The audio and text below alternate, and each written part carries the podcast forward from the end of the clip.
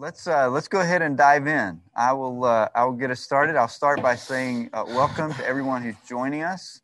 Thank you, Trisha, for being our co-host and admitting people from the waiting room. Yes, being a faithful servant. Yep. Faithful. And so here with me this week is Stephen Gilchrist. And in just a moment, we're going to hand things over to Luke Bobo. He's going to lead our presentation this morning. But we wanted to welcome everyone. And we wanted to say thanks for joining us today. This is week 6, I believe, out of 10 of our Philemon project. We're excited at how it's been going and thankful for this opportunity. We're going to hand things over to Luke in just a moment, but before we do that, we want to pray and ask for God to bless our time together as we learn from what he has to share with us through his servant Luke Bobo. So, Stephen, will you pray for us? Yes, everybody bow a head with me. Lord, we thank you because you woke us up this morning. Mm-hmm. You have brought us here to hear from your word, to see your son high and lifted up, to feel drawn closer to our God who is always near. And we pray that you would not only be with Luke as he presents, but give us the ears to hear and the eyes to see your truth. Bless this time, we ask. In Jesus' name, amen. Amen. Amen. Great. Okay, good morning, everyone. And I'm hoping that you can see the slide, and this should be a very familiar passage to you. It's a beautiful passage. Just think, we are brothers and sisters in Christ, and I wish I were there in person to give you all a hug, because that's what family members do. So this is the first of 2 seminars I plan to do about the legacy of slavery and Jim Crow, in the civil rights era. Okay. Yeah. It says we're viewing his screen. Awesome. Is that something I should be privy to, Jimmy? Nope. Okay. So you may recall the original schedule called for me to talk about the long-term legacy of racism and how we got here. But I'm doing an audible today, and I want to tell you about an African-American family and how this family has been impacted positively and negatively from slavery to Jim Crow to the civil rights era. And that family, well, let me say a brief word about diversity and inclusion, since that's what my slide says. Now, just a brief word here. You can have diversity without inclusion. But real diversity means diversity plus inclusion. And this project that Jimmy, Stephen, and Thurman and I are working on is a good example of real diversity. Because inclusion means I have permission to move the furniture. I had the freedom to change the direction of my presentation. So you guys have diversity, you have age diversity, you have gender diversity. And I saw a few African-Americans on the screen or in the room, but you will not have real, authentic diversity until those others that are non-white or non-male can actually move the furniture around. So that's free. I'm just throwing that in. So again, I want to tell you about a African-American family and how this family has been impacted positively and negatively from slavery, Jim Crow, and civil rights, the civil rights era. And that family is mine. That's my son, Caleb, on the far left, Rita, and I will celebrate 38 years of marriage this May, and my daughter, Brianna. But there's some unfinished business that I need to attend to, and that is this. Jimmy sent the 3 of us this email, and I want to give you a chance to read this, because I want to spend some time answering this question.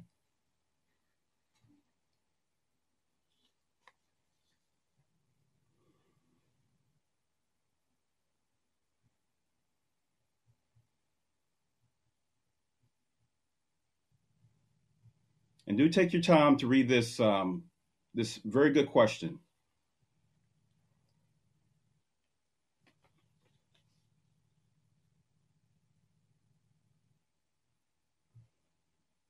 Okay, I assume you've read it. How did this get here? This is a car seat. I will tell you the significance of this car seat a bit later. So the person who asked this question, I don't know who you are, but those who ask questions like this, I invite you to come close and ask why. Come close and ask why. So let's take a stab at answering this question. I will say this question, the answer to this question is very complicated because life itself is complicated because we live in a fallen world. Many Christians like a neat and tidy answer to such things, but that's simply not possible. So I do know a few people that have had an abortion. My baby sister and I were just talking and she just blurted out, big brother, I had an abortion. I know an African-American pastor, his wife, they had to decide between the wife's life and the baby's life. That was a tough decision. So they aborted the baby. A good friend of mine, and Jimmy knows this person's name if I were to mention it. He's a PCA elder, he's white. His daughter was raped. She became pregnant. They considered abortion, but she decided to keep her daughter. Now that daughter, I think, is a young adult. We have, like most families, we have mysteries. I have a step-aunt that I believe was pregnant as a teenager and sent to Colorado, and she came back and she wasn't pregnant. I remember inviting a guest to a Christian ministries or Christian missions class that I taught at Lindenwood in St. Louis, Missouri, and this Thrive guest speaker reported this. She said she knows of a woman that had an abortion because the woman thought that the baby would interfere with her vacation.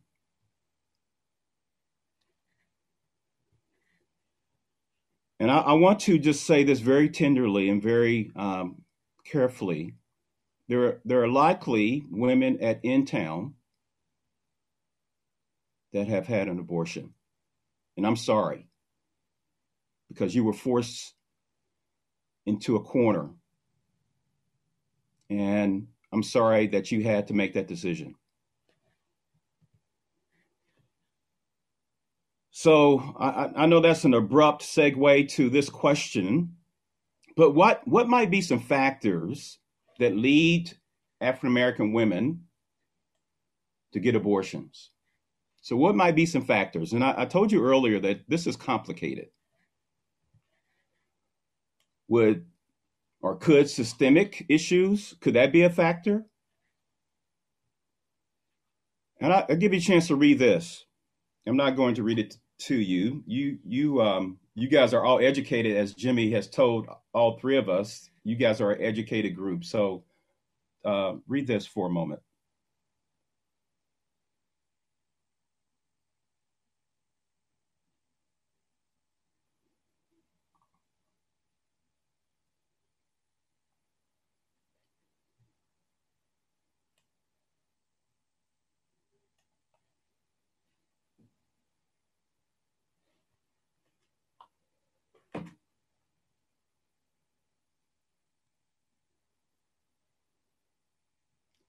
I'm quoted in this article, and I encourage you to read it in its entirety, but let's see if there's evidence of high incarceration rates, for example.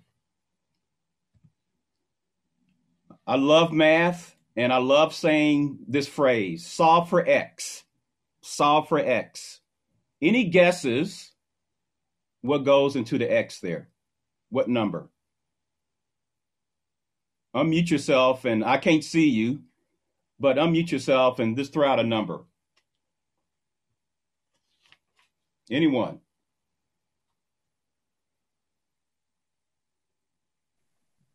Hey, Luke, it's not set for people to unmute themselves. Okay, okay, never mind. Okay.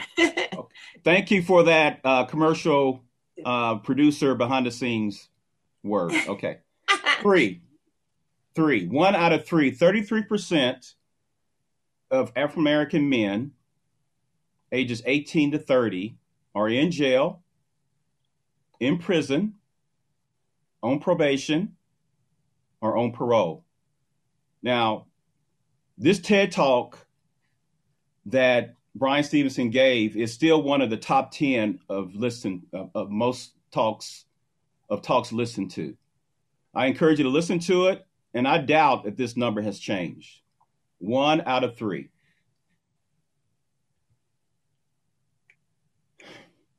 Now, this book that I strongly encourage you to read has this famous line in it. African-American men are locked up and African-American women are locked out. So could that be a reason why these women are having abortions? Because they don't have a place to raise their kids. Again, this author says, African-American men are locked up, African-American women are locked out. Could this be a reason for African-American women having abortions? Again, here's Bryan Stevenson. He contributed a chapter to this book, Policing the Black Man. He tells his story. He's in Atlanta. I think that's where Intown is located, right? Or nearby. Bryan Stevenson is a young criminal attorney. He's driving an old beat-up Honda Civic. He's had a hard day. He comes home. He's dressed in jeans. He's sitting in his car listening to music. He's in a racially mixed neighborhood there in Atlanta, just sitting outside his apartment in his car listening to music. And suddenly, he's surrounded by two police officers who tell him to get out of his car. And one of the police officers say, "Don't move or I'll blow your head off."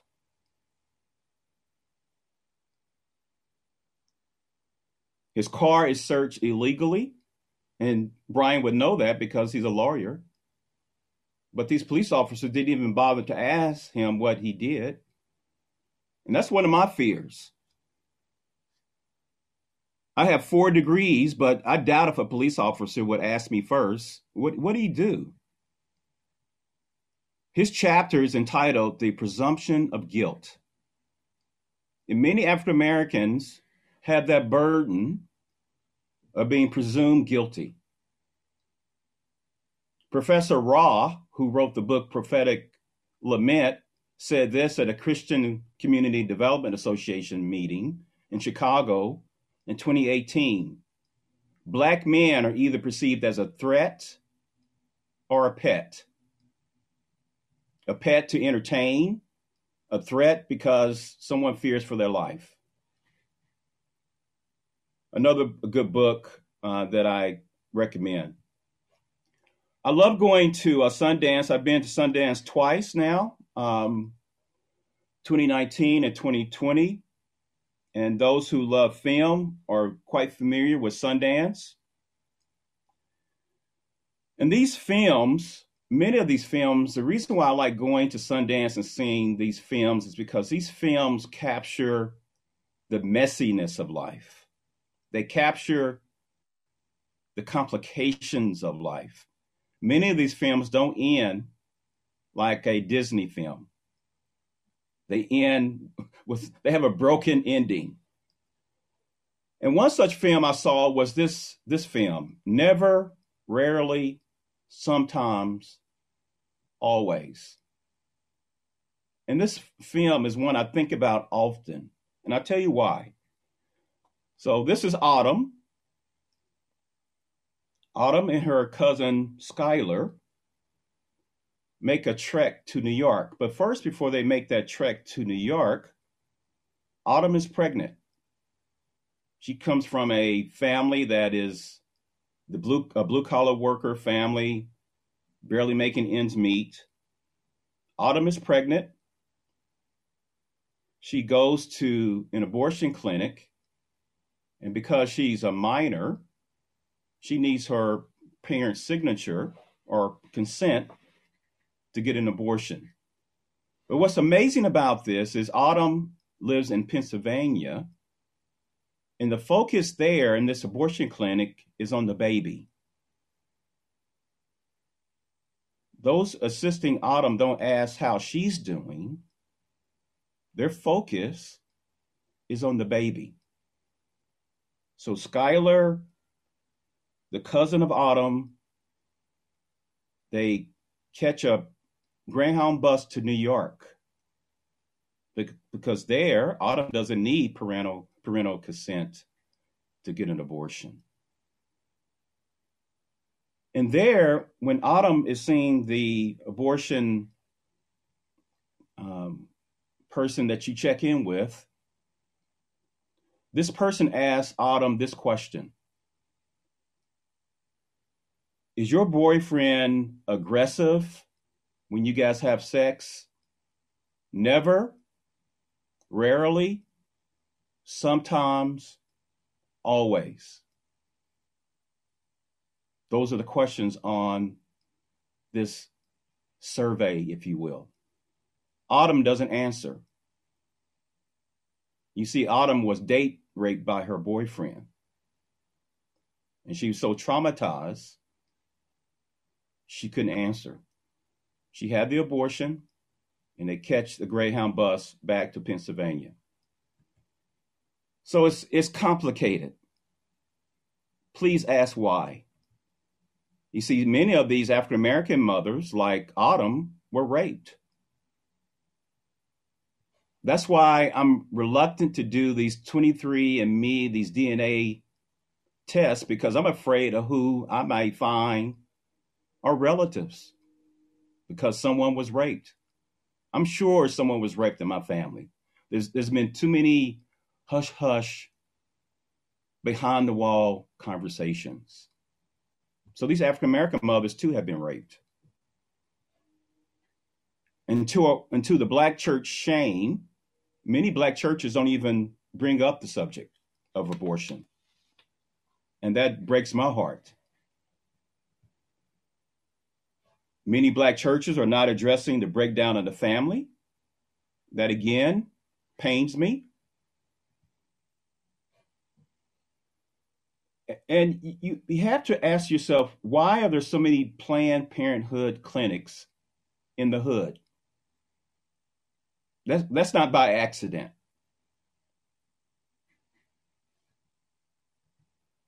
And I'm trying to not start crying, because that question is a very emotionally packed question. Many of these mothers do not have access to a livable income.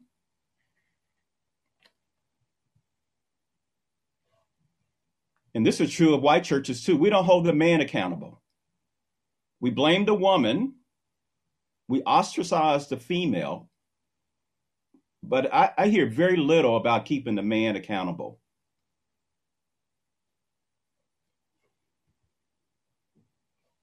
And many of these mothers have been abandoned by their men.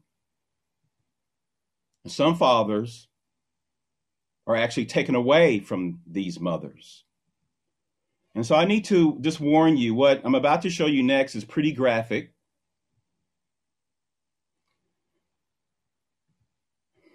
So this is Philando Castile. You probably heard his name. 32-year-old man that was shot by police in Minneapolis, Minnesota. That name, that city should sound familiar to you. That's where George Floyd was killed. So Philando, I should tell you this, he was stopped 49 times in 13 years by the police. 49 times in 13 years. You do the math, you can determine the rate of being racially profiled. So he's put over by the police. I'm sure you know the story. He tells the police, "I have a gun." And Philando had the license to carry a gun. He was required to tell the police officer, "I have a gun." So far, so good. Philando tells the officer, "I need to reach for my wallet." Philando reaches for his wallet, and the police officer shoots him.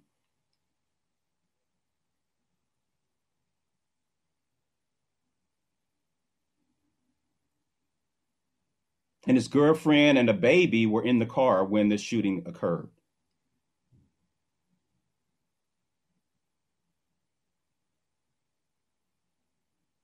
Here's a young father taken away.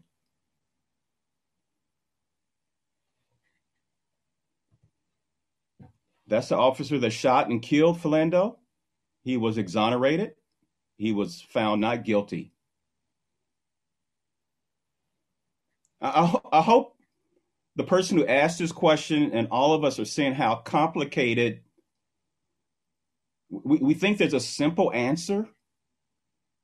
It's just too complicated.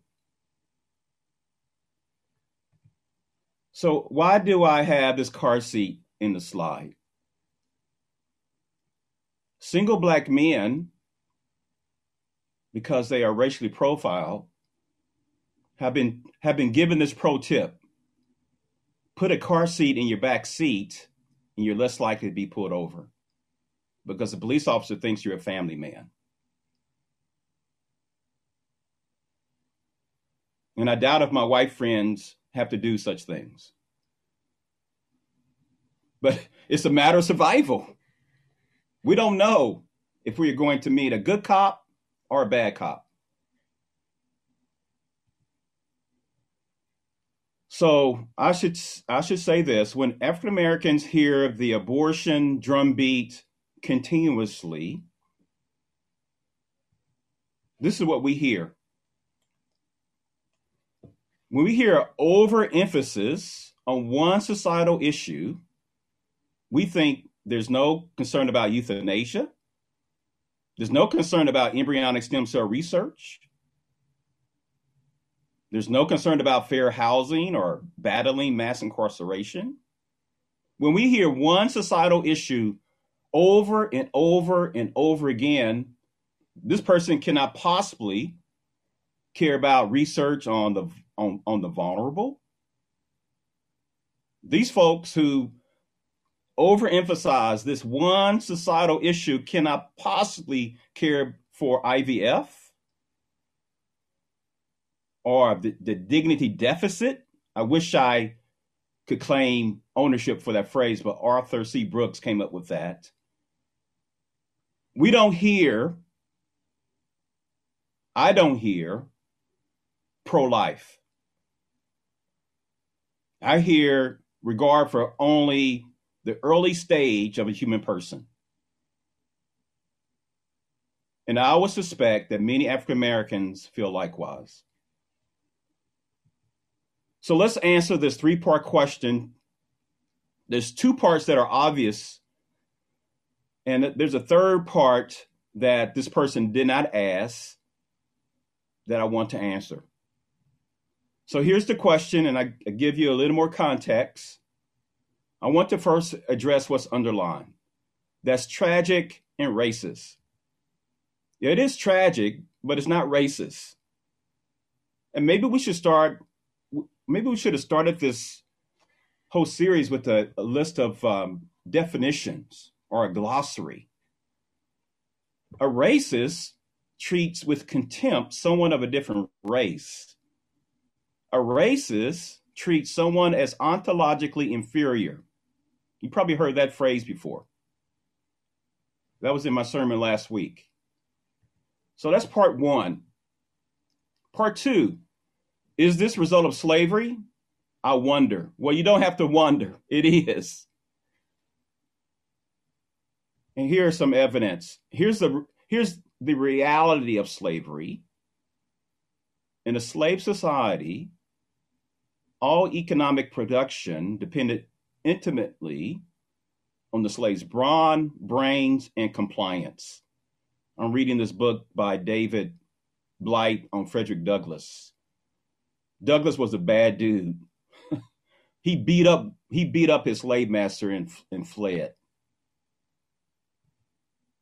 For 246 years, white slave masters used Africans as a tool to amass generational wealth. You might say it this way: whites had a 246-year head start on amassing generational wealth. So what are the consequences of slavery? I'll give you a chance to read that. The wealth gap is one of the consequences.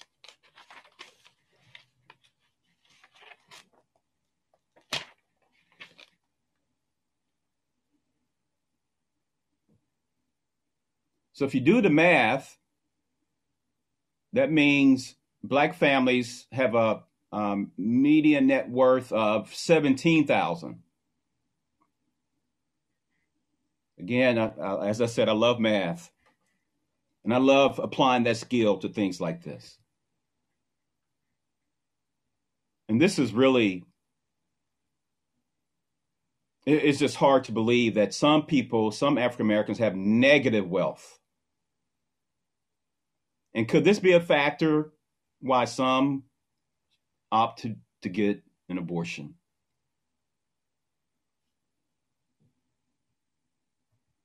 So you might be asking the question, what might we compare wealth to? What about a bathtub? And I love this quote: wealth, money, securities, and real estate is analogous to the level of water in a bathtub, while income is analogous to the flow of water into the tub. Some of us have a pretty high level of water in our bathtubs, but many African Americans don't. And I know you're on mute, so I was going to ask you to answer this question. What impacts the level of water? You may recall my sermon from last week: access to jobs, access to the economy, opportunity. Many Blacks are not looking for a handout. They're just looking for opportunity. So that's part one, part two, part three. And this is what the person did not ask. Yes, it's due to slavery and other systemic factors. And I want to challenge Intown. You cannot undo the impact of slavery, but Intown Presbyterian Church can address some of these systemic issues. Indifference and no action is not an option. Indifference and no action is not an option for you, Intown. And that's true of every church. Let me sum up all these factors by us watching this very short video.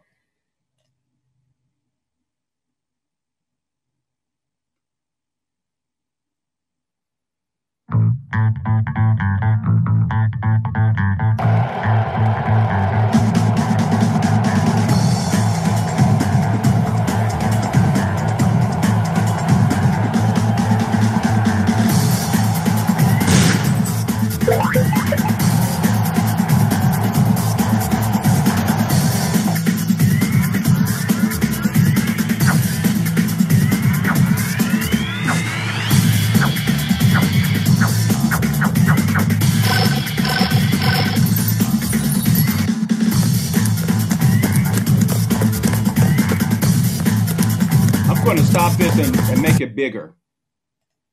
That's too small. Don't you agree?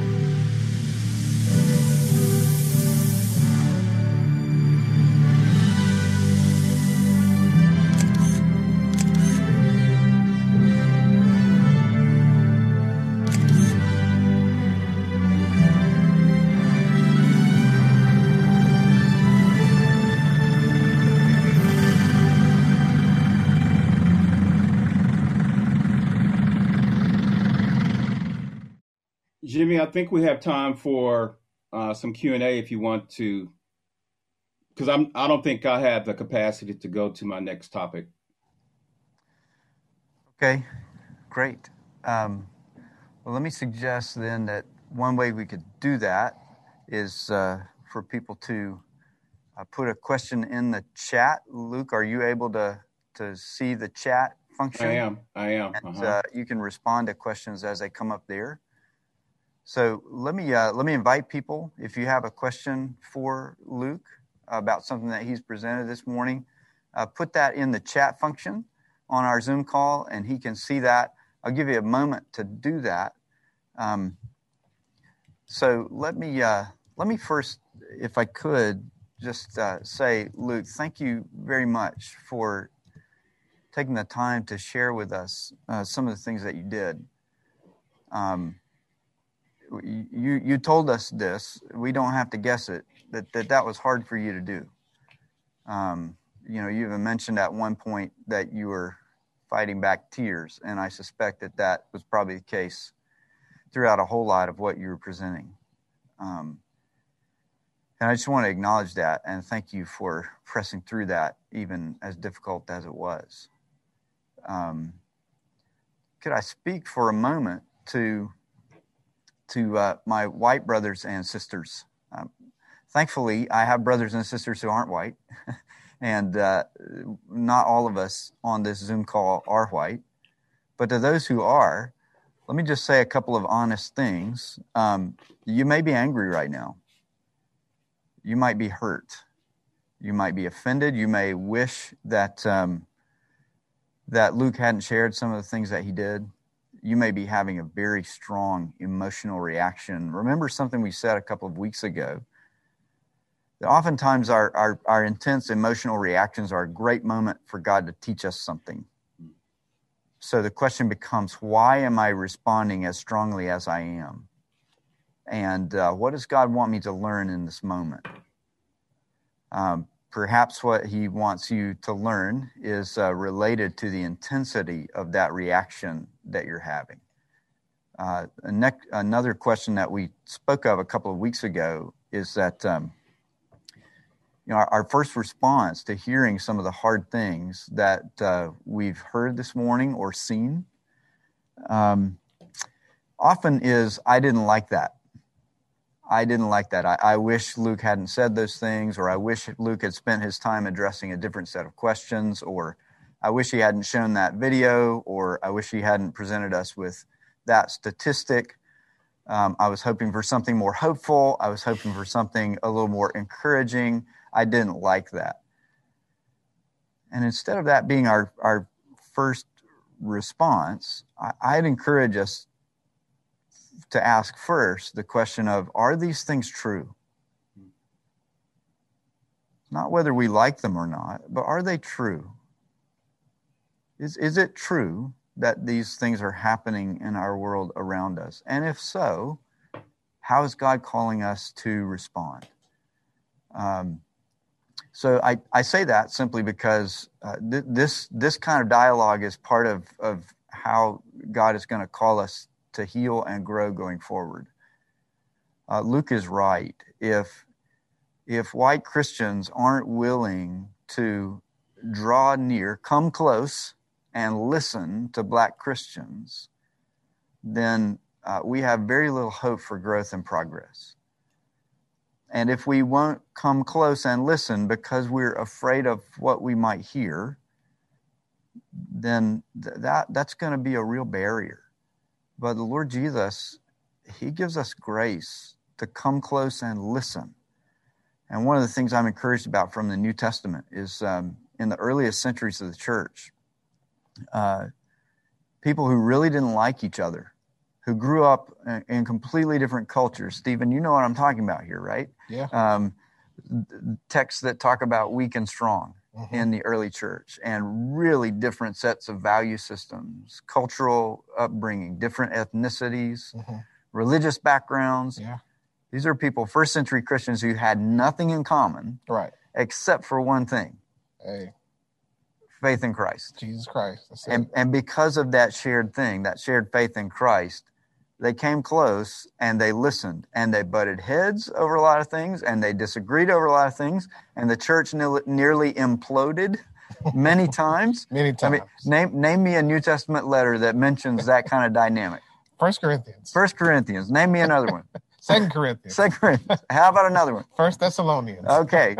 We could add Romans. We could add Galatians. We'd just keep going and say, we are part of a movement that historically is full of people who are not like one another coming together and working through really hard, painful, deep issues simply because they loved one another as brothers and sisters in Jesus Christ.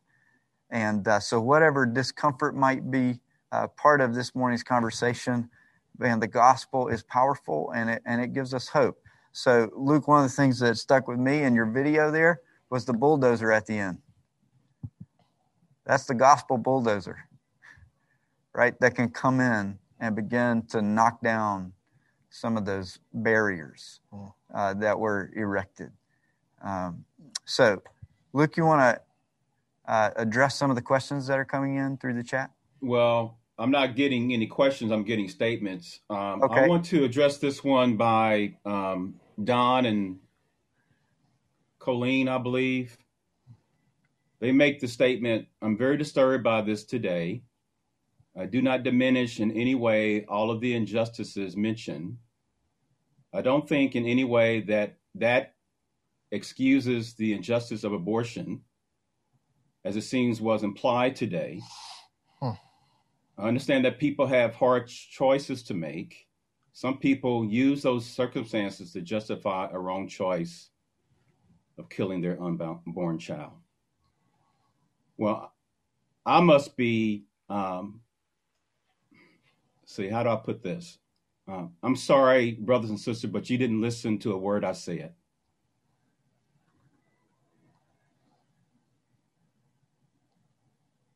In no way was I justifying abortion. If you read that New York Times article, I come out in the article and we're quite passionate against abortion. What I was simply trying to do in this presentation was show you why, in many cases, women of all colors get abortions. And if that was your understanding, then I miscommunicated. But I think you misheard me. Dr. Collins at Covenant Seminary would say, don't hear what I'm not saying. I'm not justifying abortion at all. I'm just simply giving you some reasons why women of all stripes and sizes get abortions. If we're going to apply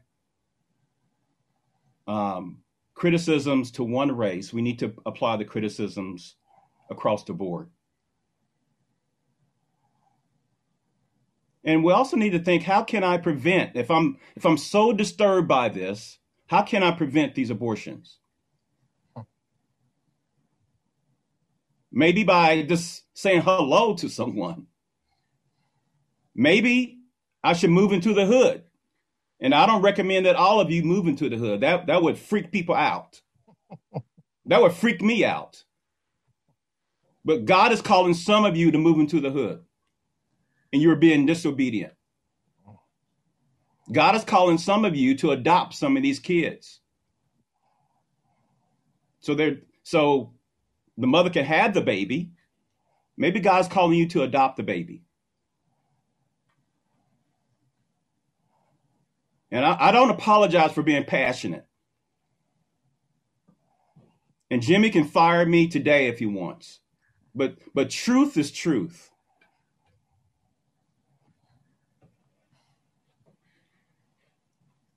I better stop there, I suppose.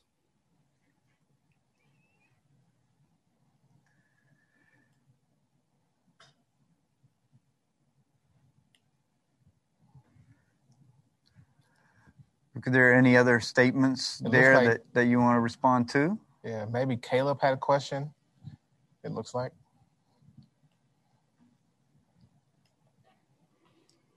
So my gut reaction is to, we talked a lot about injustices faced by our friends and neighbors, but how do we start to address these issues without throwing up our hands and withdrawing because the problem is so big? Mm. I can't answer that question for you. Mm. Blacks have no option. We cannot withdraw. Mm. We've been asking for our white brothers and sisters to join us for years. Dr. King, in his letter from the Birmingham jail, that was his criticism of the white clergy. When it got too hot and uncomfortable, the white clergy said, well, maybe we should pause for a moment. Some of these issues are too urgent to hit the pause button. And Intown has been blessed with assets.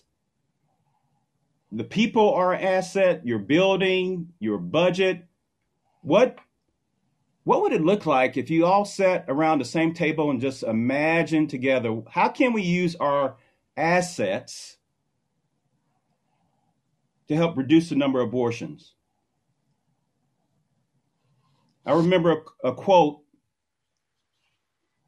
and I can provide the quote or the source later, but the quote is this: a church that doesn't fight injustices is no church at all. What are some of the injustices that Intown is engaged in to overturn, to make that switch from an injustice to justice? Let me put it this way. What is Intown doing to bring about shalom? And here's a simple definition of shalom. Nothing is broken and nothing is missing.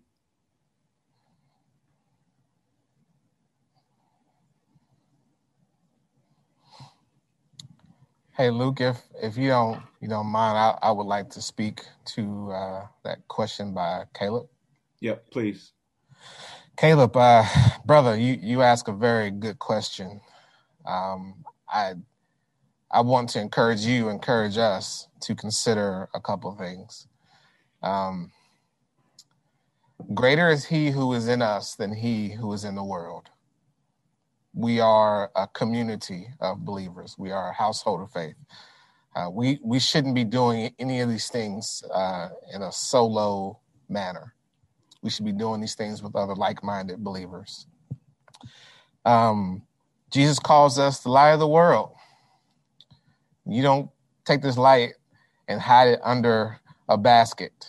You set it on top of the hill, and you, with grace and truth, with seasoned speech, go and be faithful. Go and love on your neighbor. You do this in a community. This is the beautiful thing about covenant theology, is that it's not just about mental categories. It is about us being a covenant family, about us having a covenantal relationship with God and with each other. And then we go and take that truth to the world. We don't just kind of, look at things and say, hey, we don't have any hope. Jesus got up from the grave, Caleb. That's why we got hope, brother. That's why we should always have hope, right? So whether it's something going on in your particular family, something going on here in town, something going on here in Atlanta, Jesus got up from the grave. So we really have all that we need pertaining to life and godliness, Peter says, to actually approach any and everything in this world, knowing that everything is broken, knowing that we are not perfect, but then also knowing that Jesus is coming back to make all things new. So I hope that's an encouragement to you as it encourages me. And like Luke said, historically, and I think just kind of the way things are, we don't get to sort of play the sideline because we are God's children left here in this world to make an impact for him and his kingdom, to be on mission, to partner with God in his mission, really. So I hope that's an encouragement to you, brother. Let me just add a footnote to what Stephen said. The same power that raised Christ from the dead is available to us. I think the scriptures say that.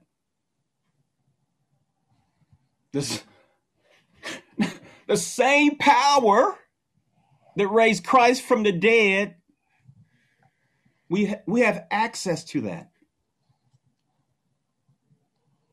Why do I need to fear those that can harm the body when we have the Holy Spirit on our side? Christ told the lawyer who tried to justify himself, go and do likewise. Let's do the gospel. Yeah. This is just not an intellectual exercise. We're called to do it. So Jason Kane, who struggled through a class I taught last semester. Sorry, Jason, you probably are traumatized. Jason asked the question, can you expand more on black men as a threat or as a pet? And how do you see this in the church, in the PCA? I'll let Stephen address how he sees this in the PCA because I'm not in the PCA. Mm. But I'll give you a good example. Several years ago, I drove a group of students in a van from St. Louis to Atlanta for a passion conference. And I remember we were out walking, I was leading the group, and it was me and several white students, and there was one biracial student in the group. So about 15 of us, I can't remember the number. And as we're approaching a white lady, she grabs her purse.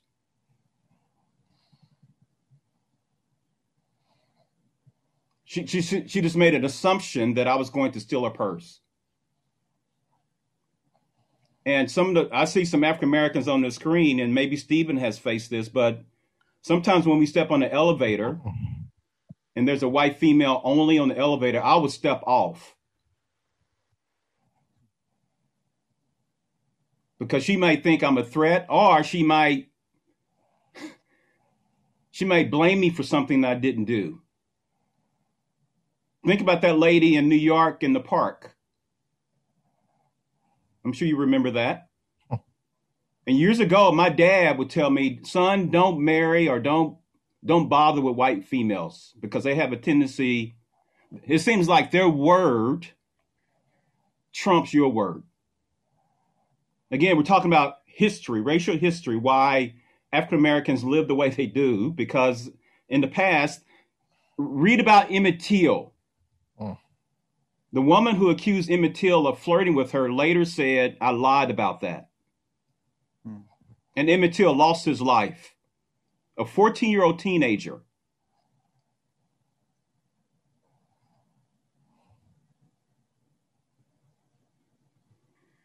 And so how are black men as pets? Think about Colin Kaepernick. People got upset with him because he stepped out of his lane. He should have been more concerned about playing football and throwing the football. He had no business protesting police brutality. So Kaepernick became a pet and a threat. And many white folks are content with us dancing and playing football or shooting the basketball. They don't want us to talk about some of the daily realities of African Americans. Just they simply want us to stay in our lane. That's what I mean. That's what Dr. Rob means by being a pet or a threat. And I'll let Stephen speak about, have you seen this in your church context or in the PCA? You only have a few minutes. Yeah, I will answer this very, very shortly, and then we're going to just transition to what's coming up next. What I have experienced in the PCA since 2017 is a seat at the table without power, often without a voice. But we got some good things coming up next hour. Oh, keep us in suspense. All right. I love it. Yeah. So actually, Stephen and I were talking about this earlier in the day and talking about a recent conversation I had with a ministry colleague in our denominational circles who was just commenting on how few black leaders there are in leadership in our denominational circles. And so how can we change that? Not because we feel there is some quota that must be met, but because there are voices that need to be heard. And voices among brothers and sisters that want to listen to one another. So we'll be thinking about that, talking about it in weeks to come. Let me take a moment now and just summarize for us, transition us toward what comes next today and what comes next week. So one thing I'll say is just to kind of recap, if you joined our conversation midstream, Luke started this morning by responding to an email, a question we had through email related to abortion and how that might relate to racism and the results of slavery. And so Luke led us through some factors related to that conversation. Luke, one thing that you said clearly, and I think it's probably worth repeating, is that nothing that you said was intended or should have been implied to mean that abortion is justifiable or that somehow God's people should view life in the womb lightly. I think one of your points, Luke, would be let's be consistently pro-life and consistently champion the lives God has created in His image at every stage of life, whether that's in the womb or outside the womb. And that's why I like to say, Jimmy, pro-life for me is concern for life from womb to tomb. Yeah. Yeah. Thank you. Well, and so let me pray for us, and then we'll transition to what comes next. So next week, we'll meet again at 9 o'clock for another Zoom seminar, and we'll look forward to that together. But right now, we're going to transition to worship here at Intown Community Church. If you're not worshiping with your own church this morning, or if you're wanting to join us, we're going to have a sermon. And Stephen, tell us a little bit about that sermon. Well, these two men right here are going to be tag preaching this morning. So you're going to have a great expositor and then just a guy that was found at some point along the way. So come on. Yeah, I love your modesty. We are going to do something that's new for me. It's been a while for Jimmy to do this, but just to tag preach a text. And you know, like every time we have a seminar or a sermon, we want God's people to be built up. So that's the prayer. So we'll be looking at the book of Philemon this morning and unpacking some of the details of that scripture text. Philemon? We will, yeah. Philemon. And we'll be talking about how the gospel of Jesus Christ has the power to transform relationships and to transform us. Yeah. In our relationship with God and our relationships with each other. Mm-hmm. So let me pray for us as we get ready to transition to that time. Lord God, this was a hard morning, and that's okay. Your people are called to deal with deep truth and deep reality. And you have called to yourself a wide variety of people. We don't all come from the same background. We don't all have the same history. We don't share all of the same concerns or even the same vocabulary. Sometimes when we agree, we still speak with different emphasis. And we still leave those conversations where we might agree on so much, thinking, I wish my brother or sister had emphasized different things. Hmm. But all of that is part of your design for us as your people. And there is much that we need to learn from one another, even from people whose comments might make us uncomfortable. We pray today that you would make us a community of love because of our shared faith in you, and that rather than walking away from difficult conversations, we would press in more deeply, and we would say, no matter what, we want to know Jesus. We want to trust his word and live it out together.